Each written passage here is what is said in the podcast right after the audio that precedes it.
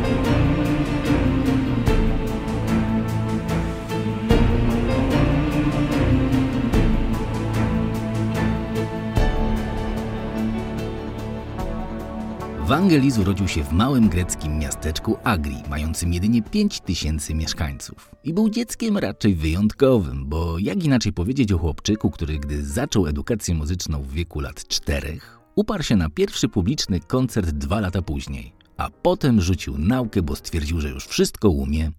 I choć rodzina uparcie próbowała go dalej uczyć, on konsekwentnie odmawiał lekcji i samodzielnie podszedł do rozwoju swojego talentu. Przypomnę tylko, że to była końcówka lat 40. i o internecie, tutorialach na YouTubie i TikToku nikt jeszcze nie marzył.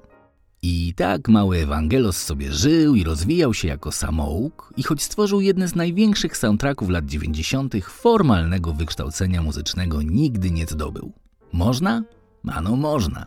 Lata 60. to już studia malarstwa i reżyserii filmowej w Akademii Sztuk Pięknych w Atenach, tylko po to, żeby w końcu rzucić to wszystko i założyć popową grupę muzyczną Formings. Jak wszystko, czego dotykał się Vangelis, jego debiut na rynku muzycznym od razu stał się hitem. Gdy w Europie wybuchły w 1968 roku zamieszki studenckie, które dotknęły każdy w zasadzie kraj, Vangelis ruszył z Grecji w wielki świat, czyli do Paryża. I tam z kumplem Zaten, czyli Denisem Russosem, założył zespół Aphrodite's Child. I oczywiście to był kolejny sukces. Potem była przeprowadzka Wangelisa do Londynu i spotkanie z Johnem Andersonem, legendarnym gitarzystą zespołu Jest, z którym to Wangelis się zaprzyjaźnił i założył wytwórnię płytową, gdzie wydał kilka albumów z Andersonem, tworząc zespół o oryginalnej nazwie John i Wangelis. Ale to był dopiero początek wielkiej kariery Wangelisa. Bo żeby przejść do 1492 wyprawy do raju, trzeba sięgnąć troszkę głębiej w historię. Wszystko zaczęło się od tematu z filmu Rydwany Ognia Hugh'a Hudsona i Oscara za muzykę, którego Vangelis wtedy otrzymał. Po Rydwanach Ognia Vangelis spotyka Ridleya Scotta w pracy przy filmie Legendzie, czyli Łowcy Androidów, o której to dźwiękościeżce kiedyś jeszcze będzie, ale dzisiaj mamy 30. rocznicę premiery 1492, dlatego pomyślałem, że to dobra okazja, żeby pogadać właśnie o tym filmie. I tworząc muzykę do 1492 Wyprawa do raju, Wangelis wyciąga wszystko, co ma najlepsze. Swoją miłość do muzyki elektronicznej, no i ukochane syntezatory takie jak Yamaha CS80 czy Prophet 10. Kto wie i zna te zabawki, to wie, jak to niebywałe narzędzia były. No i jeszcze pewnie kilka egzemplarzy gdzieś za miliony monet krążą w internecie. I co tu dużo mówić. Minęło 30 lat od premiery.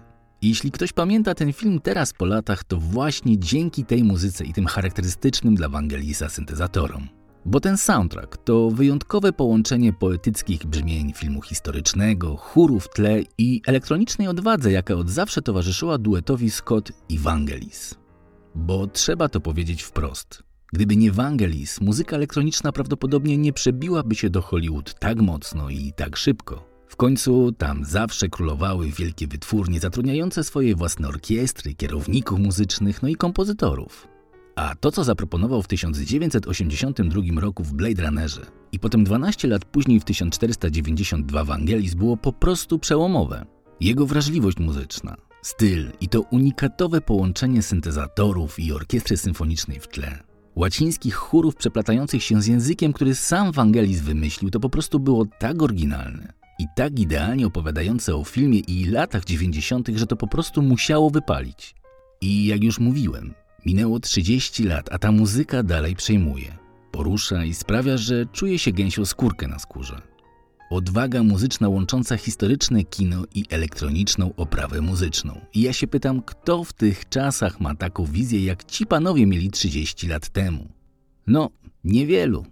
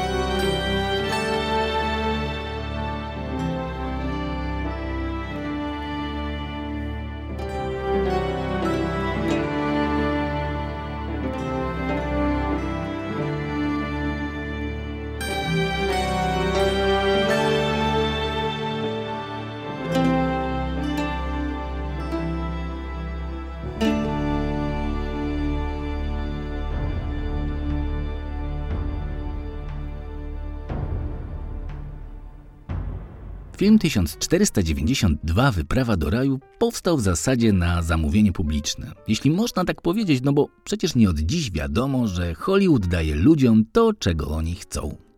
I tak w 1992 roku mija 500 lat od legendarnego założenia Ameryki przez Krzysztofa Kolumba. A i twórcy filmowi i literaccy po prostu prześcigają się w kreacji, kto będzie pierwszy, lepszy i bardziej epicki. I choć wielu próbuje, niewielu trafia do celu. Podobnie rzecz się ma również niestety z filmem Ridleya Scotta. Krytyka film miażdży. Nie podoba jej się nic, nie podoba jej się Gerard Depardieu grający Krzysztofa Kolumba, nie podoba jej się historia, rozbieżności historyczne i w ogóle marudzą jak mało kiedy.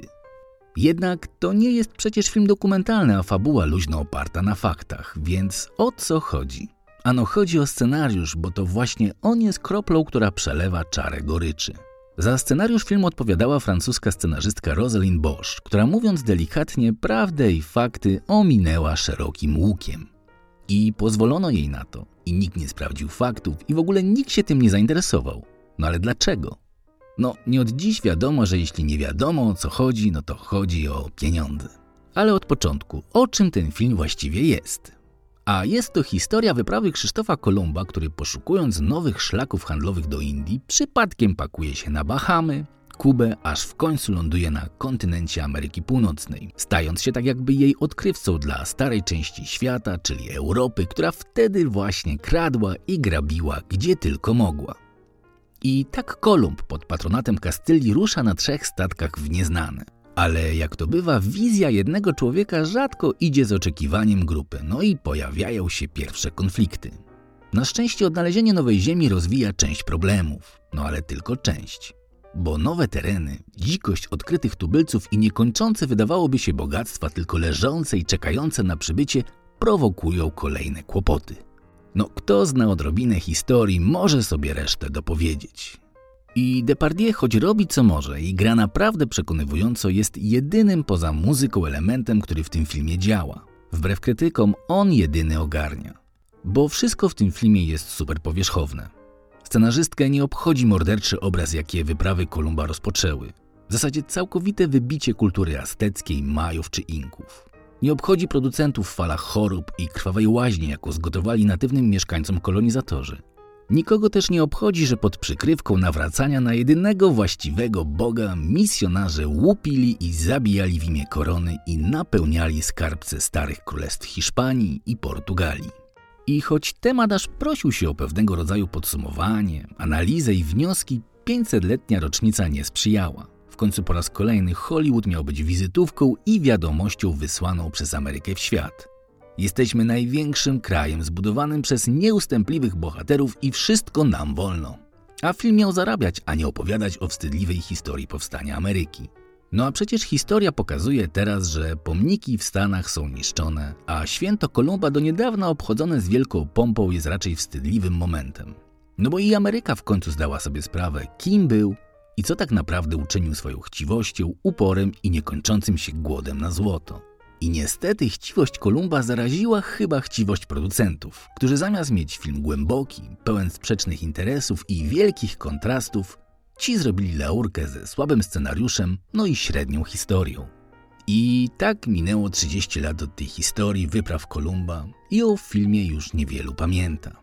I dobrze, no może poza nami, fanami muzyki filmowej, no bo ta emocjonalna ścieżka Wangelisa to jedyna nadzieja w tym niedobrym kinie.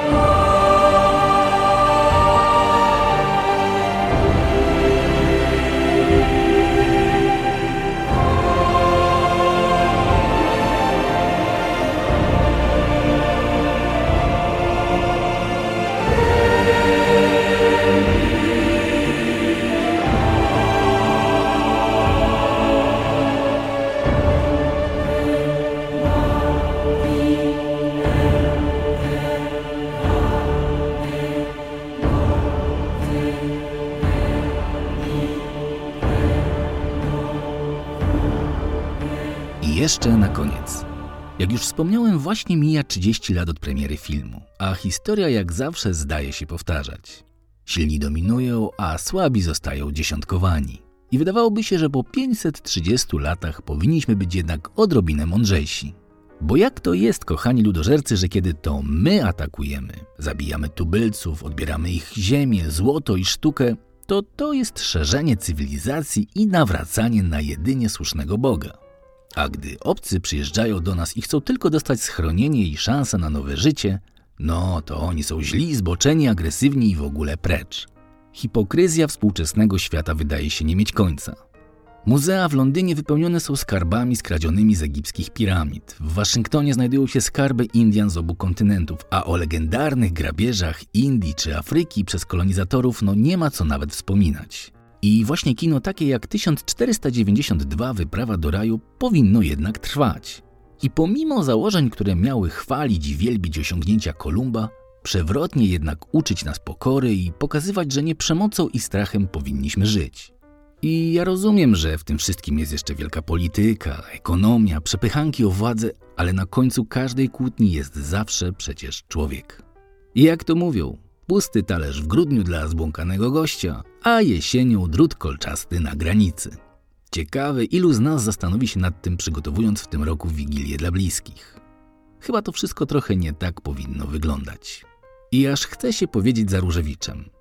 Kochani ludożercy, nie patrzcie wilkiem na człowieka, który pyta o wolne miejsce w przedziale kolejowym.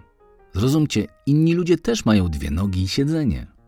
Kochani ludożercy, nie zjadajmy się. No dobra, to chyba wszystko na dziś. Jeśli lubicie filmy i kochacie muzykę filmową, szukajmy się w sieci. Uważajcie na siebie, dbajcie o siebie i bliskich i słuchajcie muzyki filmowej. Ona ma w sobie moc zbliżania ludzi do siebie.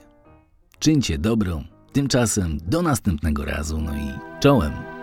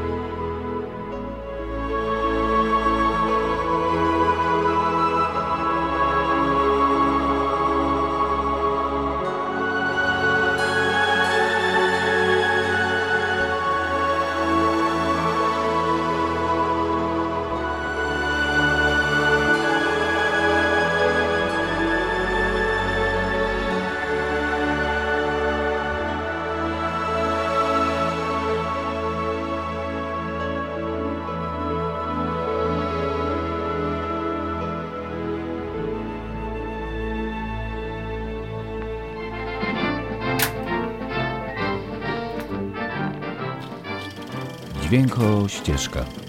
Podcast o muzyce filmowej i nie tylko.